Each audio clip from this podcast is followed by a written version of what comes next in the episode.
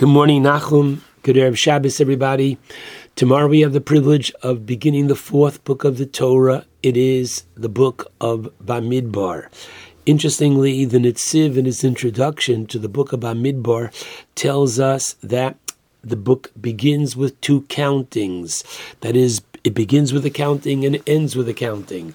It begins with accounting in the second year and it ends with accounting in the 40th year. And basically, it's a transition, the book, from the second year when their lifestyle is completely lamala minateva, which is above the natural, and at the end of the 40th year, when they are about to enter Eretz Yisrael into a more, quote, natural way of life.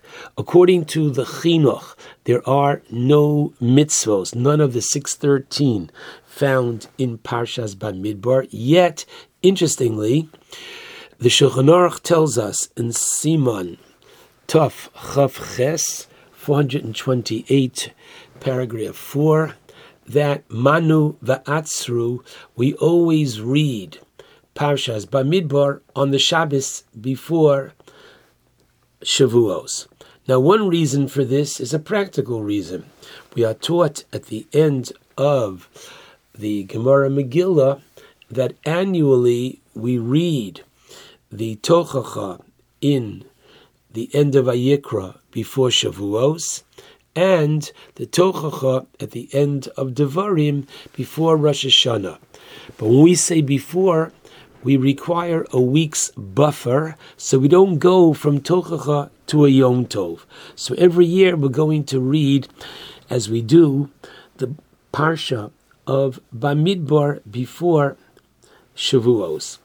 Now, our rabbis, therefore, look to find lessons as to how Bamidbar, literally the desert, how that could be a kind of preparation for Kabbalas Torah, which we are going to celebrate, please God, next Tuesday night, Wednesday, and outside of Eretz Yisrael, Thursday as well. So I'd like to share with you a very interesting piece that I saw at the end of Rav Osher Weiss's Sefer on Bamidbar, the Sefer of Minchas Osher, and he develops the following very cryptic medrash. The medrash at the beginning of Bamidbar Rabbah, chapter 1, paragraph 7, teaches Bishlosha Dvarim Nitna Torah. The Torah was given via three medium, ba'esh, ba'mayim, ubamidbar, with fire, with water, and with the desert. Now the question is, how are we to understand this? So Rav Osher Weiss, Shlita, sends you to the Ohr HaChaim HaKadosh at the beginning of the Kriyas Torah that we're going to read, please God, this coming Wednesday, namely from Parshas Yisro, and we start the Kriyas Torah with the beginning of chapter 19 and the second verse in that chapter. The Ohr HaChaim HaKadosh uses as a very strong springboard for teaching us the prerequisites and necessary preparation for Kabbalas Torah. The Torah says in chapter 19, pasuk 2, Vayisu Merafidim. The Torah tells us that the Jewish people traveled from Refidim. They came to Midbar Sinai and they encamped in the desert. Vayichan Sham Yisrael Neged And Yisrael, the Jewish people, encamped across from the mountain, and that famous Vayichan in the singular, they were unified. Now, the Ohr HaChaim HaKadosh has the following very interesting understanding. Why does the Torah tell us from where they traveled? We know at the end of Yisro that Amalek attacked the Jewish people when they were at Rephidim. So now, why was it necessary to tell us that we traveled from Rephidim? So he begins by reminding us of the rabbinic insight found in the Gemara Bechoros 5b that when Amalek attacked us at Rephidim, Rephidim is not simply a proper noun namely the name of a place, but it also tells us why, why we were attacked. And the answer is because of Rafu Rifyon Yadayim, meaning that unfortunately there was a very uh, less than strong or weak holding on and support of Torah. There was a lethargical a come, easy come, easy go, lack of determination, lack of commitment to Torah, and that's what caused the enemy to come. And now the Torah is telling us we are about to go get the Torah. What's the first thing? Vayisu. We have traveled from not simply that place, but that state of mind. We're now in a very different place. We're now ready to give it our best shot. We're now ready to la'asok b'divrei Torah, to make Torah our primary uh, aspect of what is going to literally preoccupy our minds, our actions, and our thoughts. And so the commitment, the determination, and the amelos, that we should be omel batora, this is what Refidim um, represents that Vayisu Refidim, they left all the negative that was attached with the name Refidim. And they come to the midbar, and the midbar says the Ohr HaChaim is a symbol of anava, namely uh, humility. Why?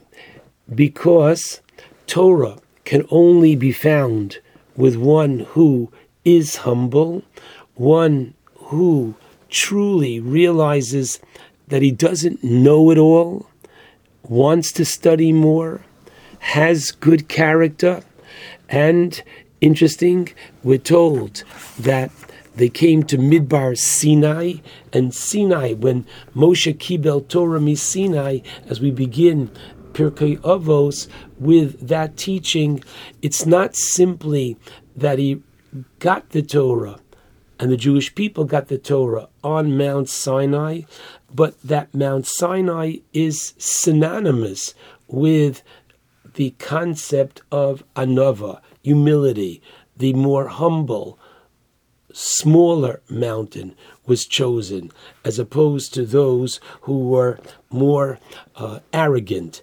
That's the second aspect that he speaks of. Commitment, number one, the humility, number two, and finally, Vayichan Sham Yisrael, as Rashi says, Ke'ishachad, believe right, as one individual. So this, he points out, is this concept of Yud Chachomim Bischabros, namely the joining together, the recognizing that, as the Zohar points out, the very name Yisrael is an acronym for Yesh, Shishim, Ribo, Osios La Torah, there are no less than 600,000 letters to the Torah, meaning that each and every Jew has their chelik in Torah, and I need you, and you need me, and we need each other. Number one, no one Jew can do all 613.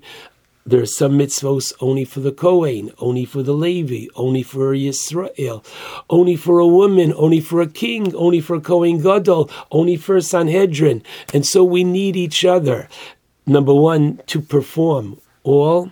But beyond that, no one Jew can study all of Torah, and therefore many synagogues, including I'm proud to say my own, has this beautiful um, tradition that annually before Shavuos, at least a month before. We send out assignments to each and every member, and this one studies from a portion of Chumash. This one studies a chapter of Tanakh. This one studies a Mishnah. And so no one person can do it all, but together we accomplish that we number one, appreciate each other, but each one contributes to the collective learning of Torah. And so these three prerequisites which the Ohr HaChaim HaKadosh is speaking of, Vayisu MeRefidim, which is now there's a stronger commitment to Torah. This, he says, Rav Weiss, is the Aish. This is the fire, the fire that the Jewish people need in terms of their attitude. And this is what each and every one of us has to ignite before Shavuos. That great desire, that great prioritization, that great realization that Torah is not just another subject, but Torah is literally Kehem Chayenu. And the second uh, one, the second of the um, choices of the um, prerequisites of the Ohr HaChaim, which is that shiflus, which is humility. This is mayim, because mayim we know from the Gemara in Ta'anis goes from a high place to a low place. This is Ta'anis Daf Zayin Amud Aleph. The Torah is nimshlo l'mayim. Torah is compared to water. Mamayim Manichim mokum govoa v'yordim l'mokum nomuch, as water finds its lower down location, so too divrei Torah is only found a person who is humble. And finally, the third one, which is the uh, the unification of the Jewish people. So this is the third, the midbar, we have the Aish, the Mayim, and now the midbar, which is open to all, hefka to all, recognizing that we need each other. Finally, he sends you to the famous Gemara of Tanur Shel Achnoi, whereby Rebbe Eliezer said in his debate with Rabbi Yoshua, if the halacha is like me, all right, let the carob tree, one, prove me right. And the carob tree picks itself up and moves approximately 100 amos, 300 feet. Okay? And that's a symbol of histopkus, again, of man proper prioritization, not involved in physicality, but focusing more on the spiritual. And the second one, if I'm right, Emas Hamayim, let the water and the brook of water that was flowing from the yeshiva flowed upward as opposed to downward. This is found in Bava Metzia 59b. And there's your humility. And finally, if I'm right, let the walls of the Beis HaMedrash prove me right and the walls started to collapse. They don't collapse, but ultimately this shows once again Dibuk Chaverim that he didn't just study by himself, he was involved and recognized the gift of being part of the Jewish community. What a very important parsha, Parshas Bamidbar is. We are about to celebrate next week Shavuos and Parshas Bamidbar gives us that very strong prerequisite of Aish, commitment, that fire that you have to have inside each and every one of us. Mayim, that humility, always looking to study more, always looking to grow. Go to the shul on the night of Shavuos, and you'll hear many different shiurim, and you'll be inspired because I don't know it all, and there is so much more that I can learn. And finally, the midbar, which is this idea of embracing, recognizing the significant contribution of each and every Jew that complements each other, because we cannot do it alone. Wishing everybody that we absorb these three very important lessons of preparation for Shavuos, which will give us all a much meaning, much more meaningful Yom Tov. Shabbat Shalom. to all.